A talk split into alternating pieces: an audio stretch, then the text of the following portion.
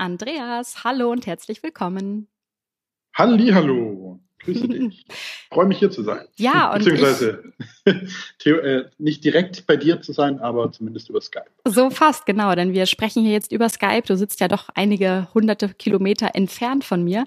Aber ich finde es auch super toll, dass du jetzt Ja gesagt hast. Wir äh, können an der Stelle ja der Tanja mal danken für diesen tollen Impuls, dich jetzt mal als einen spannenden Gesprächspartner hier ähm, ja sozusagen vorzuschlagen. Insofern vielen Dank, Tanja, an dieser Stelle und liebe Grüße. Genau, vielen Dank, viele Grüße. Andreas, jetzt habe ich hier die Chance, äh, ein bisschen äh, durch die Fragen, die ich dir so stelle, den Menschen, die zuhören, so einen Einblick in dich, in deinen Weg, in deine spannenden Entscheidungen, schweren Entscheidungen und alles, was auf einem Weg so wartet und ähm, ja einem sich auch mal in den Weg stellt, zu sprechen und ähm, würde starten wollen mit der Frage: Wer ist Andreas Schwenk? Wow, das ist ja gleich eine äh, ganz äh, sanfte Frage zum Einstieg.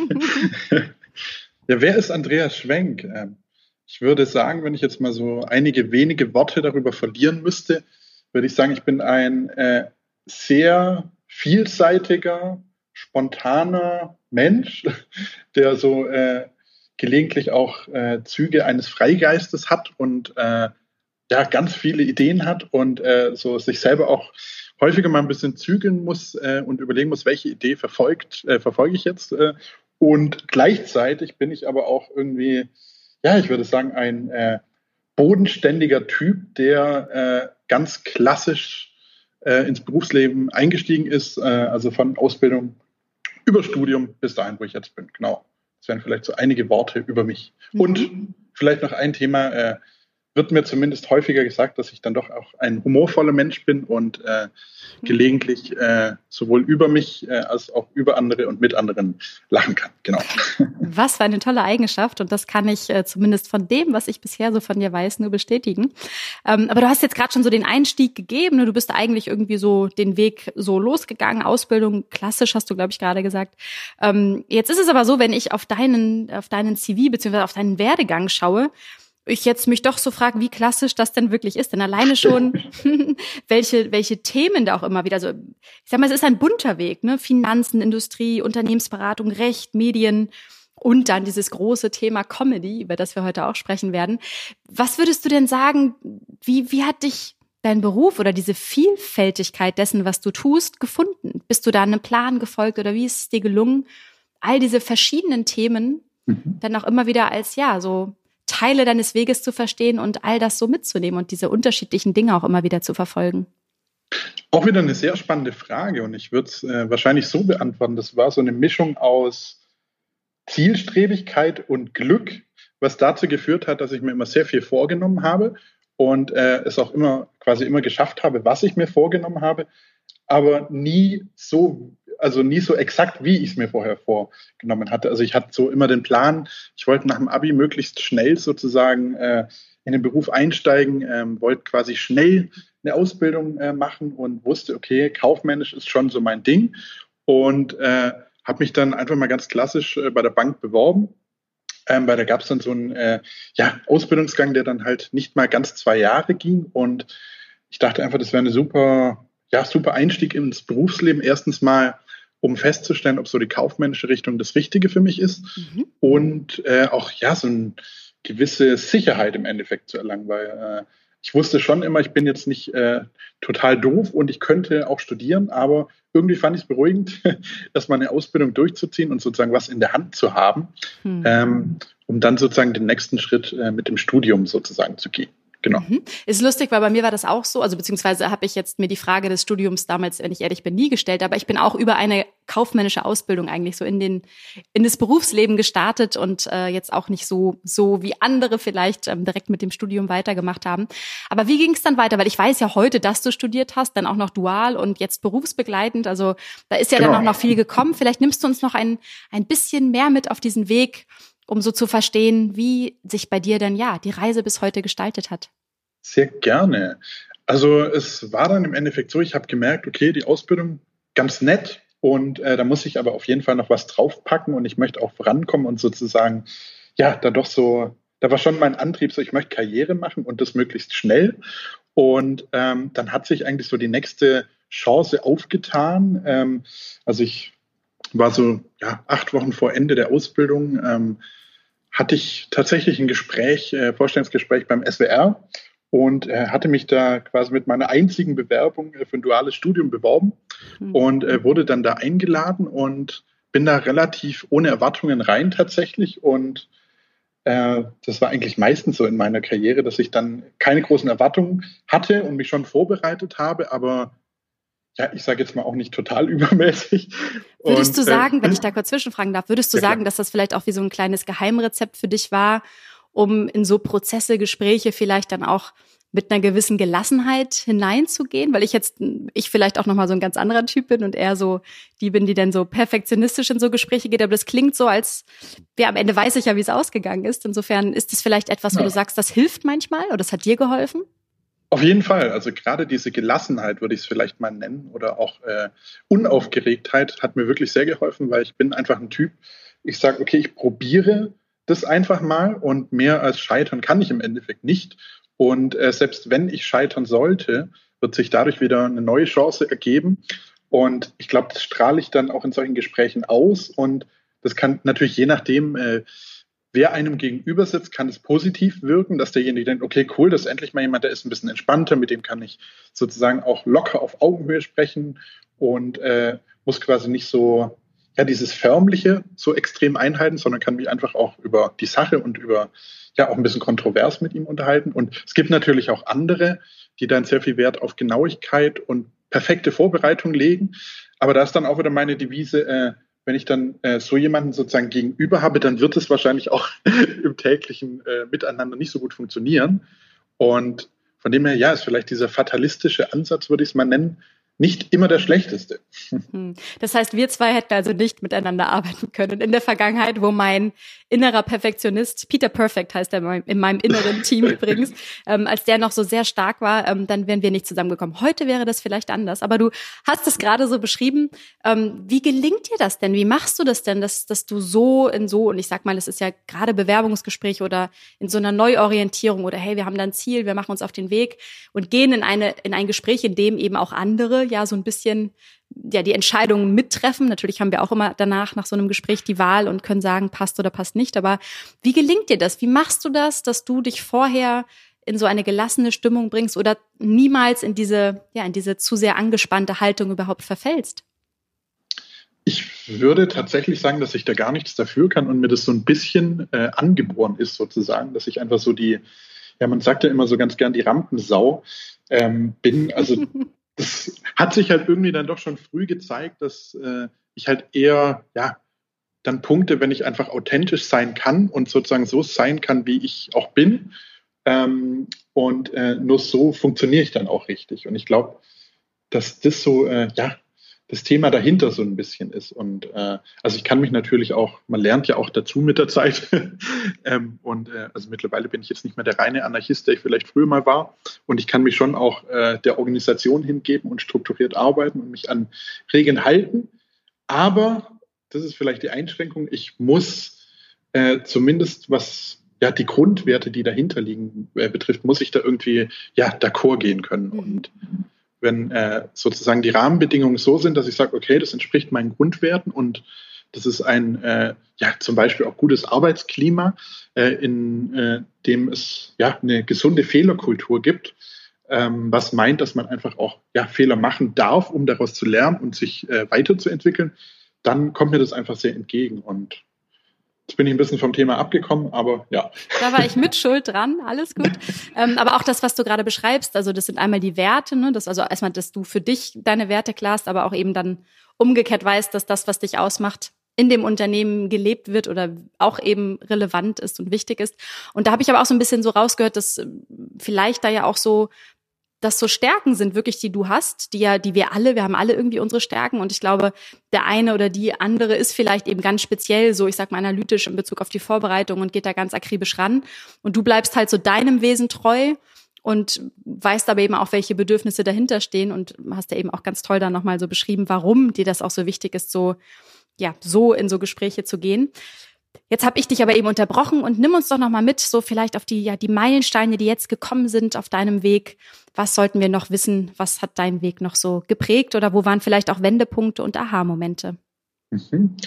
Genau, also so ganz grundsätzlich, ich werde mal noch kurz meinen Berufsweg sozusagen äh, vollenden, den ich bisher gegangen bin. Also ich habe dann äh, sozusagen klassisch nach der Ausbildung oder nicht, ich habe ja gelernt, nicht wirklich klassisch, sondern einfach anschließend an meine Ausbildung habe ich dann dieses duale Studium gemacht und ähm, ja, habe das dann auch äh, ja, in meiner mir eigenen Art, äh, ohne dass ich mich groß gestresst habe, durchgezogen und auch sehr erfolgreich durchgezogen und ähm, bin jetzt auch mittlerweile seit ja, fünf Jahren im äh, Berufsleben und ja, bin quasi nach dem Studium eingestiegen als äh, Referent äh, für Unterne in der in Unternehmensplanung, äh, habe da mich darum gekümmert, sozusagen neue äh, Geschäftsfelder aufzubauen, neue Business, Businesspläne zu schreiben und solche Dinge.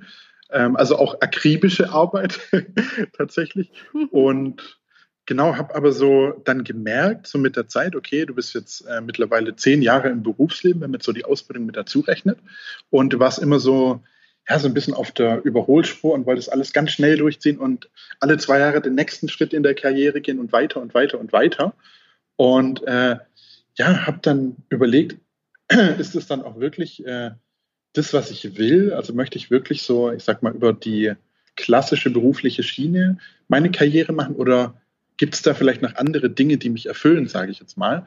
Und genau, äh, ich bin Gab es da einen Auslöser? Gab es einen Auslöser, der der das, also der, der, der diese Frage überhaupt mal dir so, ja, ich sag mal, in den Weg gelegt hat, dich da zu hinterfragen?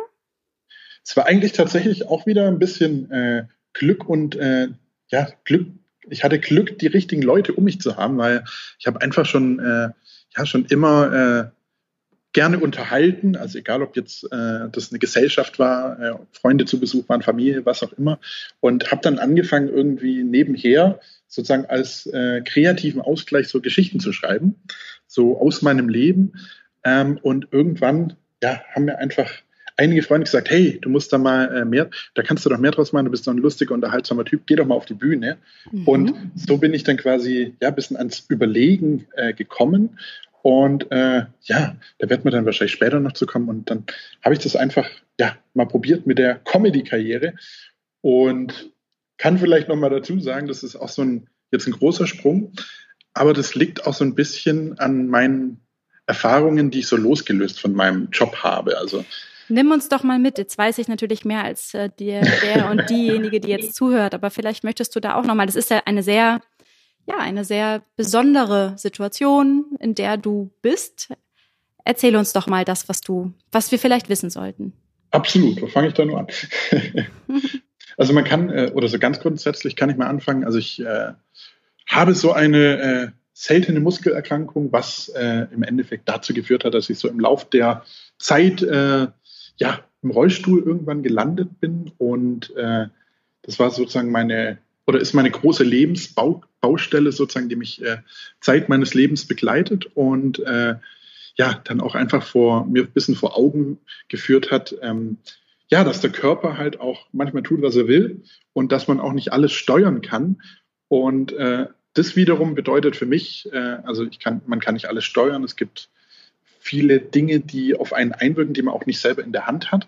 Dann sollte man sich wirklich auf die Dinge konzentrieren, die man in der Hand hat und äh, ja, einfach sozusagen seinen Weg gehen, um, äh, das ist immer so ein großes Wort, aber um sein Glück sozusagen zu finden. Und äh, das Glück ist nach meiner Erfahrung äh, ja nicht oder weniger abhängig von äh, sozusagen äh, extrinsischen Bestätigungen wie ja, Beförderungen oder im, im, Beruf immer weiter voranzukommen, sondern es gibt auch noch andere Themen, die ja einem einfach ja zum Glück beitragen.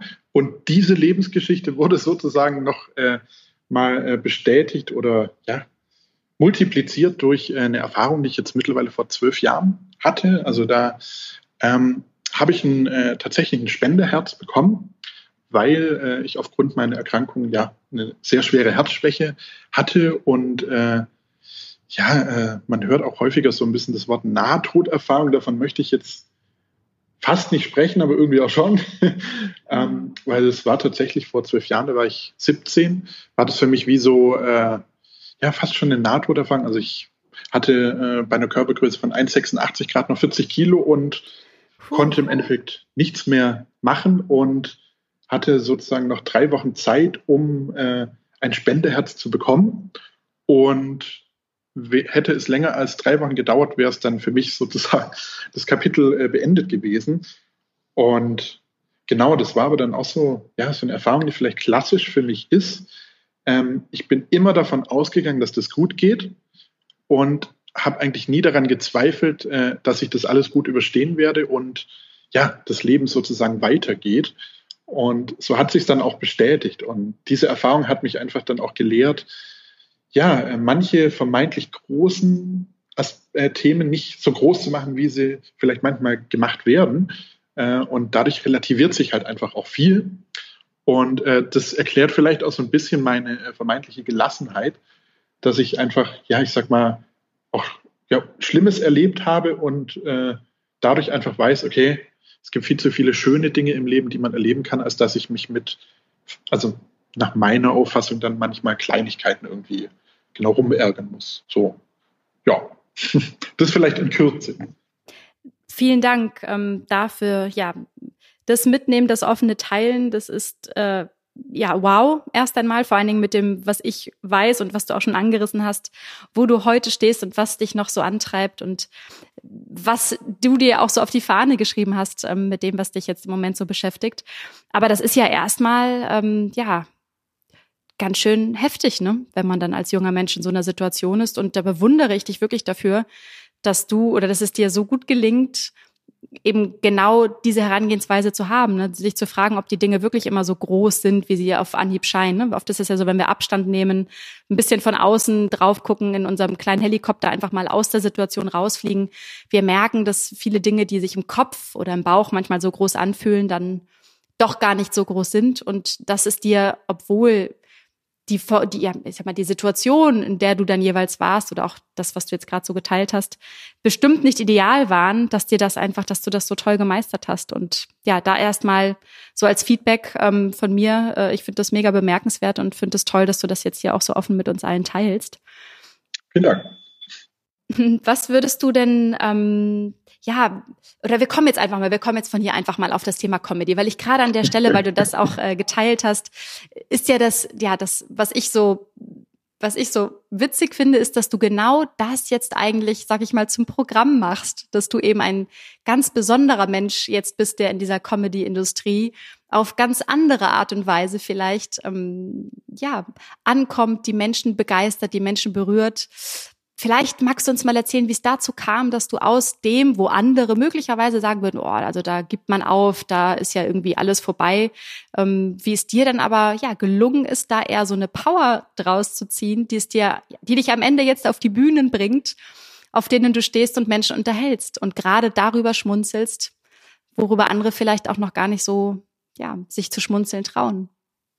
Ist wahrscheinlich eine Mischung aus ganz vielen Dingen. Also ich würde mal so ganz oder ganz grundsätzlich drei Aspekte äh, nennen. Also das erste Thema ist, ähm, dass ich, wie wahrscheinlich sehr viele, ähm, es einfach ja schön finde, auf der Bühne zu stehen und äh, sozusagen ein gewisses ja, Feedback äh, zu bekommen. Und äh, ich glaube, das treibt viele äh, auch in der Comedy-Szene einfach an, dass sie schon im tiefsten Inneren einfach eine, eine, gewisse Bestätigung auch haben wollen, was ich auch bis zu einem gewissen Rahmen absolut in Ordnung finde. Und das ist wahrscheinlich so Part 1.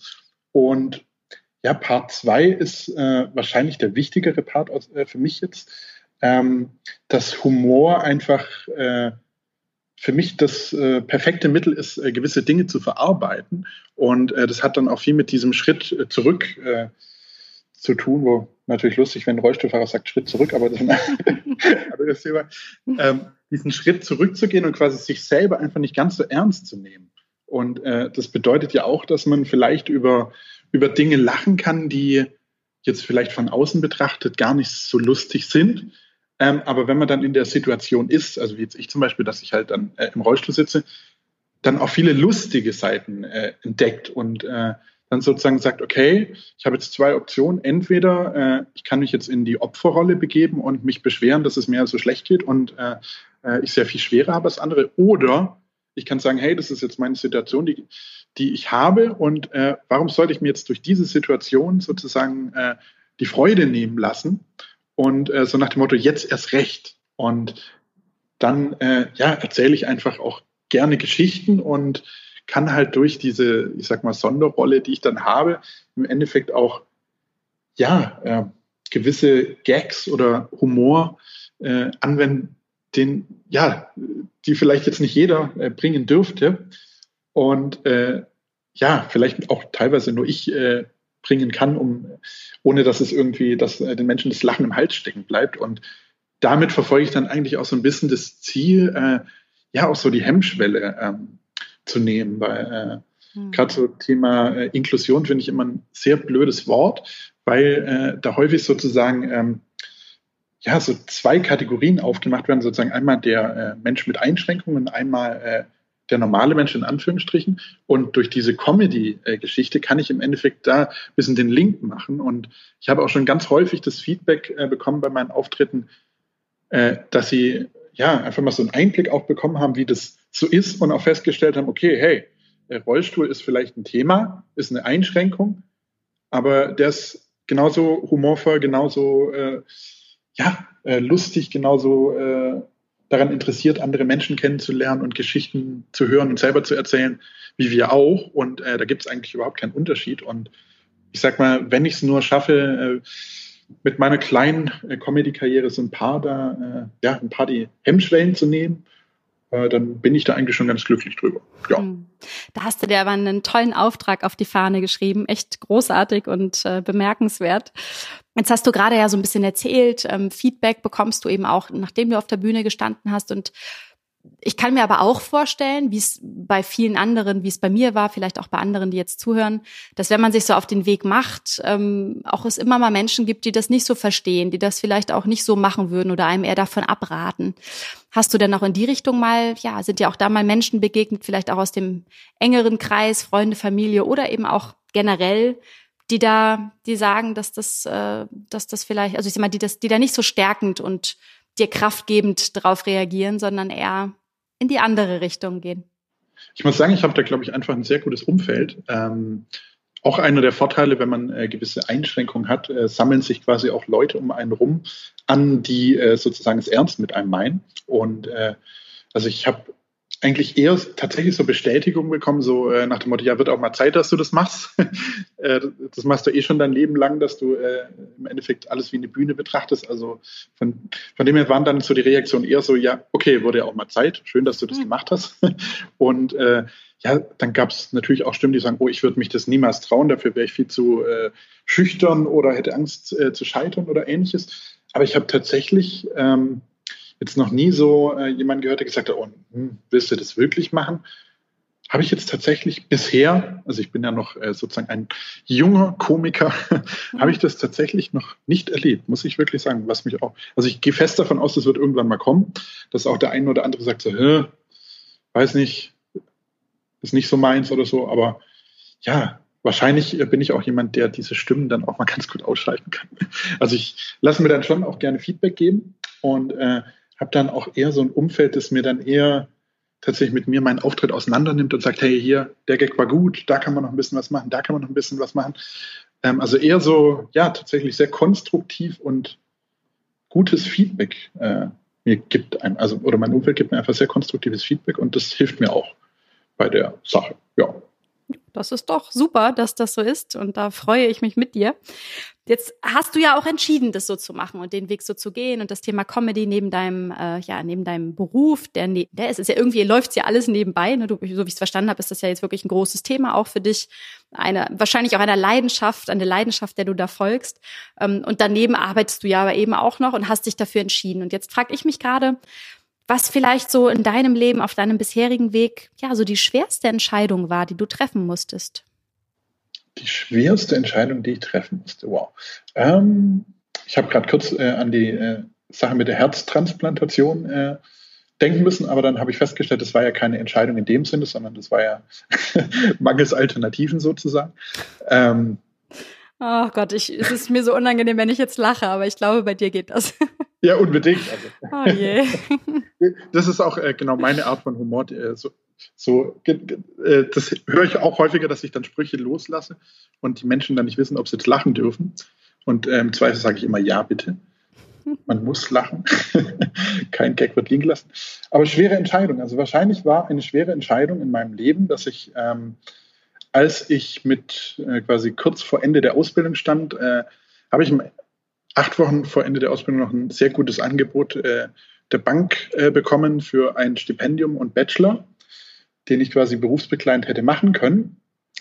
Und äh, ich hatte da aber schon eine Zusage für mein duales Studium und konnte es quasi mit meinen Grundwerten nicht vereinbaren, diese Zusage wieder zurückzunehmen. Und äh, habe dann die Entscheidung quasi beibehalten, zu sagen, okay, liebe Bank, äh, schön, dass du mir kurz vor, bevor ich eh weggegangen wäre, noch ein Angebot gemacht hast, aber ich habe mich jetzt dafür entschieden und das war natürlich schon auch eine Entscheidung, die ja sozusagen eine gewisse Sicherheit, die ich dadurch gehabt hätte, natürlich auch aufs äh, Spiel gesetzt hat, aber im Nachhinein äh, auf jeden Fall eine der besten Entscheidungen meines Lebens war. Mhm. Und was hat sie dazu gemacht? Also was war vielleicht so ein Learning, das du da draus gezogen hast für den weiteren Weg, weswegen du jetzt sagen kannst, es war eine so wichtige, gute Entscheidung? Also als erstes auf jeden Fall äh, Thema Selbstbewusstsein ist ja immer wichtig. Und ähm, ja, ich habe einfach äh, gemerkt, dass ich auch so ein Studium mit allem, was dazugehört, äh, relativ entspannt durchstehen konnte und äh, habe dann daraus für mich geschlussfolgert im Endeffekt, okay, dass ich schon äh, jetzt nicht völlig unfähig bin und schon was kann. Und das war so der erste Part, äh, also rein beruflich. Äh, und äh, ja, was meine Ausbildung betrifft, dass ich einfach dann noch breitere Basis hatte. Und eigentlich der viel wichtigere Part war so, ja, das klassische Studentenleben, dann auch der Umzug in eine andere Stadt und ja, die Kontakte, die man mit unterschiedlichen äh, Studenten und Studentinnen und Studenten hatte und ja, auch viele der ehemaligen Kommilitonen oder auch einfach Menschen, die ich auf irgendwelchen äh, Unipartys kennengelernt habe, sind jetzt äh, auch heute noch gute Freunde von mir. Und äh, ja, und da habe ich einfach auch so festgestellt, so ein Studium oder auch einfach mal wegzuziehen, vielleicht auch ins Ausland zu gehen, viele machen ja auch Work and Travel, äh, ist einfach total wichtig, um ja den eigenen Horizont auch so zu erweitern, ähm, weil man neigt ja immer dazu, so in seinem eigenen Suit etwas mhm. zu schwimmen. Und äh, ja, das hat mir dann einfach meinen Horizont auch nochmal weiter geöffnet, kann man so sagen. Mhm. Jetzt sagst du so schön, in dem eigenen Sud schwimmen, das kennen wir alle, ne? wenn der Tunnel mal wieder äh, ja volle Kanne Kraft voraus und wir irgendwie da drin vielleicht auch gefangen sind, ist manchmal auch gar nicht merken. Wenn es so Phasen gibt, in denen du ja das so empfindest oder es vielleicht auch mal generell schwieriger wird, da wieder rauszukommen oder eben diesen Schritt zu setzen, wie motivierst du dich dann weiterzumachen? Ich würde sagen, also grundsätzlich habe ich sowas tatsächlich relativ selten, muss ich wirklich sagen ähm, was vielleicht auch daran liegt, dass ich mir einfach sehr viele Beschäftigungen suche, dass mir nie langweilig wird. Ähm, aber wenn ich dann mal so, ja, so eine Phase habe, äh, wo es einfach auch darum geht zu überlegen, okay, gehst du jetzt nach rechts oder nach links, ähm, habe ich mir dann angewöhnt, einfach, ja, ich sag mal, die Dinge ein bisschen auch zu relativieren. Also gerade wenn man jetzt irgendwie auch mal ein Problem hat oder äh, das Gefühl hat, man kommt jetzt äh, aus einem, ja, aus einer bestimmten Ecke nicht mehr raus, dass man dann einfach mal sagt, okay, ist es jetzt wirklich so dramatisch äh, oder gibt es da nicht einfach Lösungen? Und da bin ich halt so der Typ, ich denke dann okay, es gibt ein Problem, äh, welche Lösung habe ich denn? Und dann schaue ich mir die Lösung an, ohne sie vielleicht bis ins letzte äh, Detail durchzukonzipieren und äh, stelle dann relativ schnell fest, okay, es gibt eine Lösung und Du kannst jetzt äh, äh, stundenlang oder Tage oder Wochenlang darüber überlegen, äh, darüber nachdenken, ob du jetzt diesen Schritt gehst oder nicht. Mhm. Oder du kannst einfach sagen, okay, das ist die Lösung und die fühlt sich jetzt in dem Moment richtig an. Ich gehe jetzt auch das Risiko ein, dass es vielleicht die falsche Lösung ist, aber ich nehme diese Lösung an und tu das dann. Und ich würde mal sagen, Fehler oder Nichtfehler kann man dann häufig oder in, eigentlich immer erst im Nachhinein ähm, entscheiden. Und ja, viele Dinge, die ich einfach dann auch mal so aus dem Bauch heraus entschieden habe, haben sich dann auch als gute Entscheidung quasi mhm. ähm, herausgestellt. Und das ist dann vielleicht auch so ein bisschen das Vertrauen äh, in einen selber, dass man einfach sagt, okay, ich bin zwar kritisch mit mir und hinterfrage auch, ob das alles, was ich tue, auch äh, richtig ist, aber ich bin auch nicht überkritisch mit mir und äh, traue mir auch mal zu, eine, äh, ja, eine, man sagt ja immer so schön Ambiguitätstoleranz dazu, einfach mal eine Entscheidung zu treffen, die vielleicht auch auf gewissen Unsicherheiten beruht und vielleicht auch nicht alles äh, abdeckt, was man äh, ab, äh, sich vorher überlegen sollte, aber halt eine gute Entscheidung ist, die einen langfristig weiterbringt. Hm. Und das finde ich ganz spannend, was du sagst. Also ich habe jetzt direkt zwei Fragen im Kopf, aber ich starte einfach mal mit einer. Ähm, es ist nämlich genau das, was du eben, was du eben beschrieben hast. Also dieses, ja, in dem Moment, wo wir die Entscheidung treffen, können wir ja nicht in die Zukunft schauen. Und wir wissen ja gar nicht, was jetzt vielleicht die beste, wenn es die gäbe, äh, Option ist. Das heißt, wir können ja immer nur mit dem, was wir haben, die Entscheidung treffen. Du hast das ja eben auch beschrieben, nur du hast denn da, du guckst dir die Lösungsoptionen an. Aber ich finde das eben auch so spannend, sich einfach zu sagen, das ist eben nicht so ein, die, die Ostereiersuche, ne? Das ist, was man jetzt sagen kann, oh, man muss jetzt hier sich auf den Weg machen und muss jetzt das Ei oder das Osterei finden. Und wenn man es nicht findet und ja, dann hat man vielleicht den falschen Weg gewählt und dann ist alles äh, schlecht und war irgendwie alles äh, nicht richtig, alles, was man bis dahin gemacht hat. Ähm, aber dass es eben nicht so einfach ist. Das ist ja keine, gerade wenn es um so Entscheidungen des Lebensweges geht, ne, oder wichtig, für einen selbst wichtige Entscheidungen, da ist es eben nicht wie bei einer mathematischen Gleichung, dass es ein richtig oder falsch gibt am Ende. Ne? Das ist, wir, wir können eigentlich nur eins tun und das ist klug. Also wir können nicht die falschen Entscheidungen treffen, wir können eigentlich nur auf kluge Art und Weise die Entscheidung treffen. Und dazu hast du ja gerade beschrieben, wägst du denn so die Lösungen ab oder guckst dir an, was sind jetzt die Möglichkeiten oder was ist der Lösungsweg, der jetzt mit dem, was du weißt, vielleicht der richtige ist? Und da vielleicht die Frage, wie gehst du da vor? Also um überhaupt diese Lösungen dir zu erschließen. Also wenn ich mir mhm. vorstelle, du scheinst das als einen sehr aktiven Prozess so zu gestalten für dich. Das heißt, du erkennst das Problem oder du erkennst die Veränderung, die nötig ist. Und dann, ja, was machst du dann, um diese verschiedenen Lösungen für dich überhaupt erstmal zu erkennen, diese Möglichkeiten zu erkennen und dann tatsächlich auch darauf basierend, ja, abzuwägen und die Entscheidung mhm. zu treffen? Ich glaube, da kommt mir auch so meine berufliche Vergangenheit so ein bisschen äh, ja, oder ist förderlich. Ähm, also gerade ist eigentlich ein ganz, echt eine ganz gute Verknüpfung zu Businessplan. Also ich äh, habe ja äh, drei Jahre lang fast äh, Businesspläne geschrieben und da geht es im Endeffekt auch immer darum, ähm, okay, wir äh, möchten uns ein neues Geschäftsmodell überlegen und äh, dafür entwickeln wir drei äh, Kalkulationsszenarien und dann äh, wird ganz viel gerechnet, wird bis ins letzte Detail kalkuliert und dann habe ich zum Schluss drei Szenarien, äh, im Endeffekt äh, Worst Case, Best Case und äh, Durchschnittscase, sage ich jetzt mal. Und ja, da geht man schon ins Detail, um sich äh, Sachen zu überlegen und merkt dann aber, wenn man dann die Entscheidung auf Grundlage von diesen Szenarien trifft, dass es immer anders kommt, als man denkt. Also es hat trotzdem natürlich geholfen, sich alles vorher zu überlegen und durchzukalkulieren. Und man, äh, ich lag dann auch nicht immer völlig daneben, sondern war da sehr nah dran an zum Beispiel den Umsätzen, die dann auch reinkamen. Aber die Erfahrung war dann einfach, es kommen dann noch viele weitere Faktoren mit dazu, die man bisher noch überhaupt nicht auf dem Schirm hatte, äh, die dazu führen können, dass äh, eine Entscheidung, die auf den ersten Blick total clever war, gar nicht mehr so clever ist. Und es kann manchmal äh, rein mathematisch eine Variable sein, die dann sich einfach verändert oder wegfällt.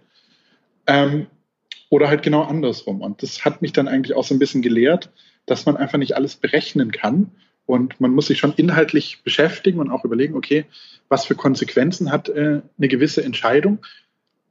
Ja, aber auf einer, ich sag mal, bestimmten Flughöhe, die ich für mich dann irgendwie mit der Zeit äh, herausgefunden habe, die dann dafür geeignet ist. Also sozusagen weder zu detailliert noch äh, zu naiv, zu äh, blauäugig, zu unüberlegt und irgendwo mittendrin. Und dann dadurch, wenn man sich das bewusst macht, ist einem auch klar, okay, wenn ich mir nicht vor, wenn ich mir nichts vorwerfen kann, äh, sprich, ich habe mich damit beschäftigt, habe mir das überlegt und habe die Entscheidung getroffen, dann kann ich mir persönlich nichts vorwerfen. Und dann liegt sozusagen äh, die weiteren Folgen liegen dann nicht mehr in meiner Hand. Und genau, ich kann das tun, was ich tun kann. Und alles, was dann kommt, ja, kommt dann oder kommt nicht.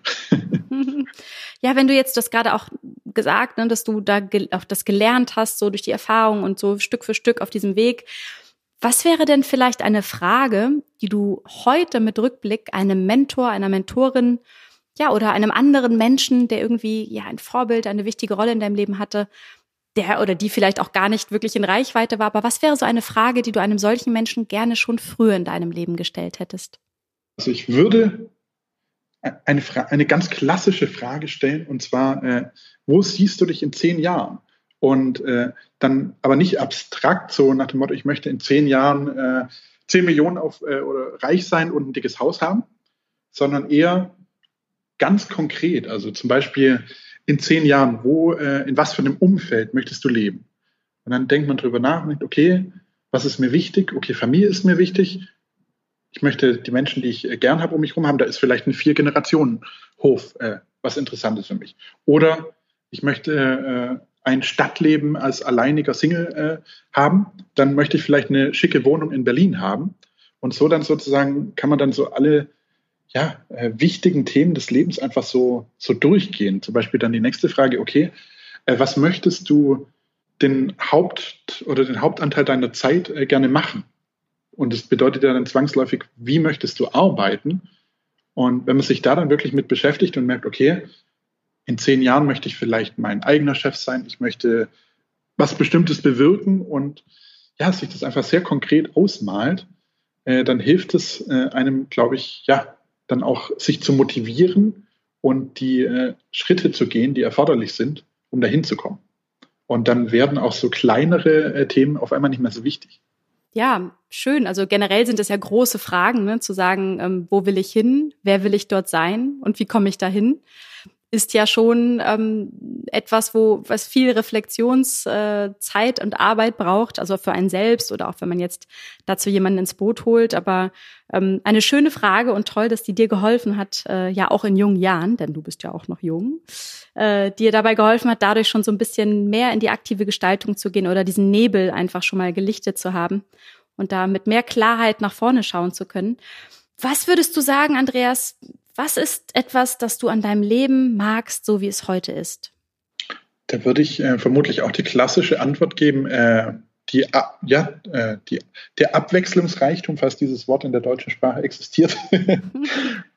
Und ähm, ja, mein, also ich sag mal, die Menschen um mich herum, also ähm, gerade wenn ich jetzt wieder den Bezug zum Beispiel auf Comedy äh, nehme, äh, ist im Endeffekt für mich total äh, schön, sozusagen ein bisschen rumzukommen in Deutschland und vielleicht auch irgendwann mal in Europa und äh, ja, einfach Dinge zu erleben, Menschen kennenzulernen und zu erleben und äh, ja, vielleicht auch den einen oder anderen mal zu begeistern und ja, einfach unterschiedliche äh, Menschen, Kulturen, Sprachen kennenzulernen. Und das hat für mich dann auch gar nicht unbedingt was mit, äh, ja, mit finanziellen Aspekten zu tun, sondern eher da, also so die finanziellen Aspekte sind sozusagen erforderlich oder die Grundausstattung, um äh, sich äh, sozusagen äh, entfalten zu können.